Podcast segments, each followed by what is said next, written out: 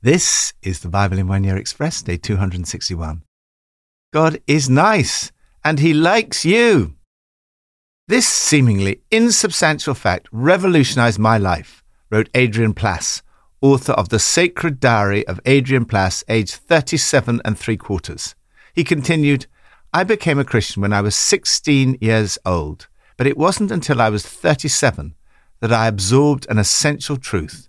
God is nice and He likes me. Sadly, deep down, many people think that God is not that nice.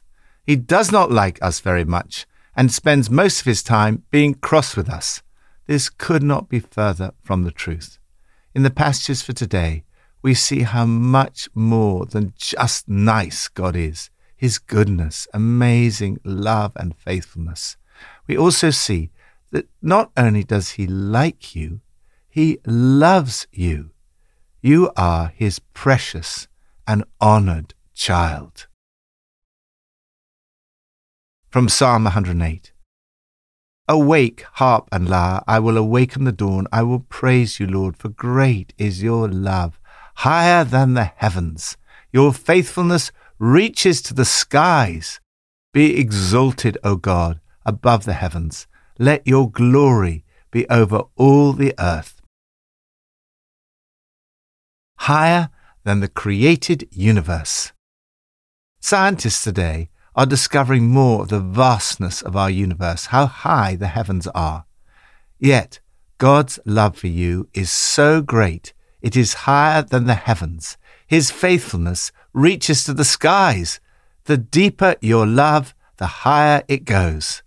David worships God with music and singing early in the morning. I will awaken the dawn. Focus your worship today on God's love and faithfulness. Lord, thank you that your love for me is higher than the heavens. Thank you that your faithfulness reaches to the skies. Be exalted, O God, above the heavens, and let your glory be over all the earth. New Testament from Galatians 3 and 4. So in Christ Jesus, you are all children of God through faith. For all of you who were baptized into Christ have clothed yourself with Christ. There is neither Jew nor Gentile, neither slave nor free, nor is there male and female. For you are all one in Christ Jesus. If you belong to Christ, then you are Abraham's seed and heirs according to the promise. What I'm saying is that as long as an heir is under age, he's no different from a slave, although he owns the whole estate. The heir is subject to guardians and trustees until the time set by his father. So also, when we were under age, we were in slavery under the elemental spiritual forces of the world. But when the set time had fully come, God sent his Son, born of a woman, born under the law to redeem those under the law, that we might receive adoption to sonship. Because you are his sons, God sent the Spirit of his Son into our hearts, the Spirit who calls out, Abba, Father. So you are no longer a slave, but God's child. And since you are his child, God has made you also an heir greater than any human love. Imagine the greatest human love in the world. For some people, it might be the love a parent has for their child. Yet God's love for you is even greater. When you put your faith in Jesus, you also become a child of God. You are all children of God through faith in Jesus Christ. We were baptized into Christ. You've clothed yourself with Christ. This is how close your relationship with Jesus has become. In Christ, no distinction of race, rank, or gender exists. There is neither Jew nor Greek, slave nor free, male nor female, for you are all one in Christ Jesus. We are all equal, all in a common relationship with Jesus Christ. There is no excuse for discrimination prejudice, or hatred. Paul does not say that differences do not exist. Rather, he says these differences simply do not matter. You belong to Christ. You are an heir to all the amazing promises that God made to Abraham. You have now inherited the whole estate. Paul uses the analogy from Roman law. In ancient Rome, until the age of 14, an heir was under the control of a tutor who'd been nominated by his father. Until this age, a child was treated in the same way as a slave. Usually, the heir became a free agent at the age of 14. Paul explains that while the people of God were under the Mosaic law, it was much like being under a tutor. They were under a form of slavery. But now, Jesus Christ has set you free. Thus, we have been set free to experience our rightful heritage. You can tell for sure that you are now fully adopted as His own children because God sent the Spirit of His Son into our lives, crying out, Papa, Father.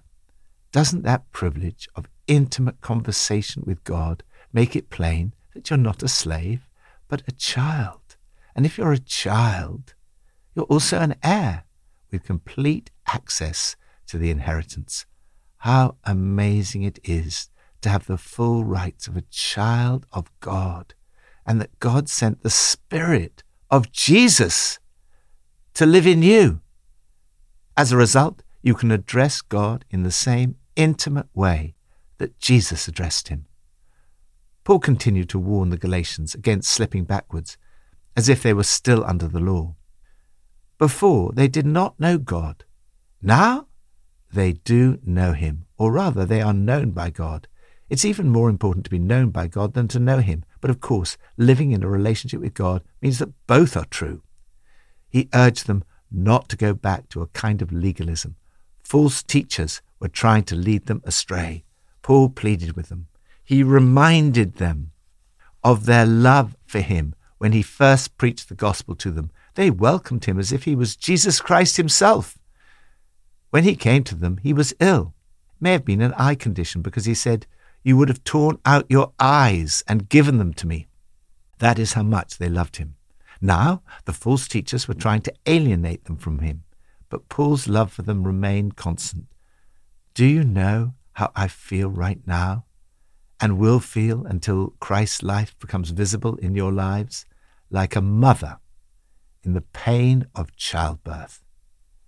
When you know God's love for you, even greater than that of a parent for their child, and His Spirit comes to live within you, He gives you a love for others.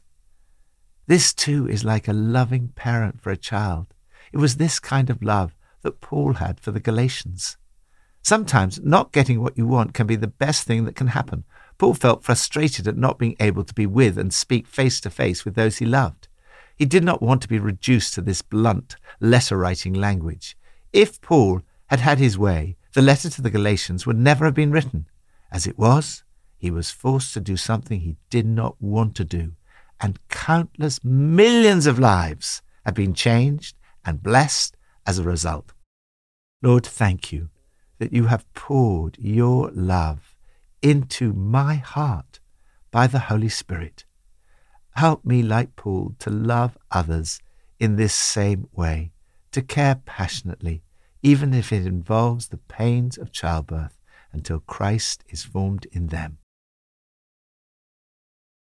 Old Testament from Isaiah 43 and 44. But now, this is what the Lord says Do not fear, for I have redeemed you.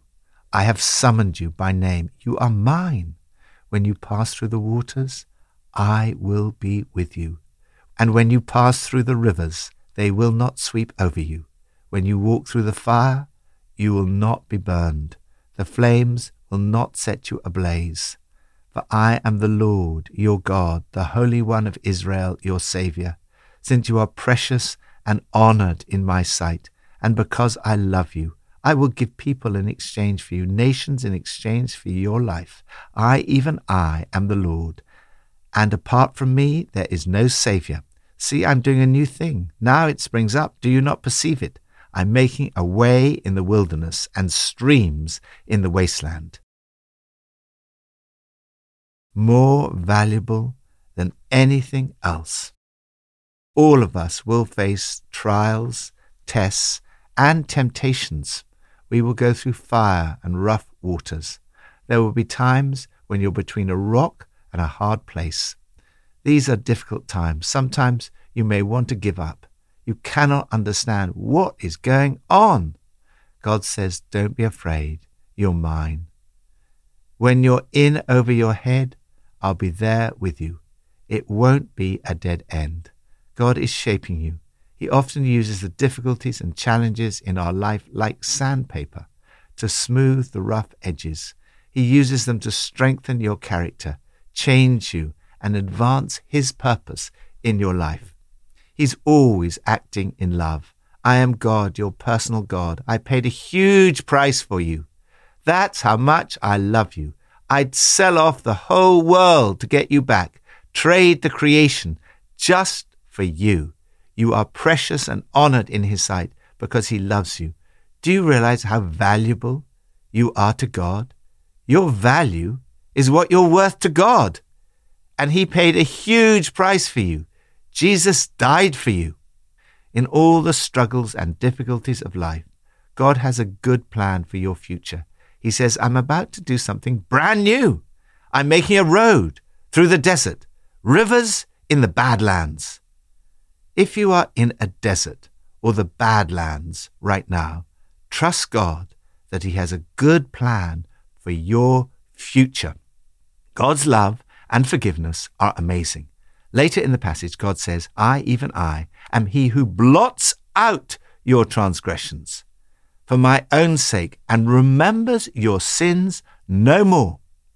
We know that this is what was made possible through Jesus Christ and what he did for you.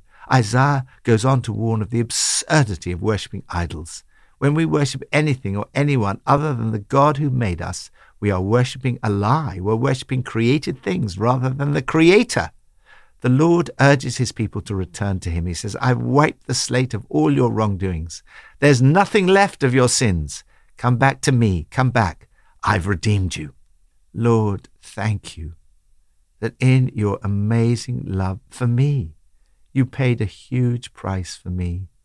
Thank you that I am precious and honored in your sight.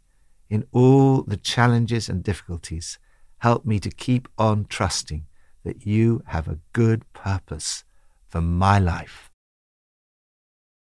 Pippa adds Isaiah 43, verse 1 to 5. There are such wonderful verses and so encouraging when you or someone you love are facing some really difficult things. God may not take it away, but He has promised to be with you and to walk with you and to protect you as you go through it.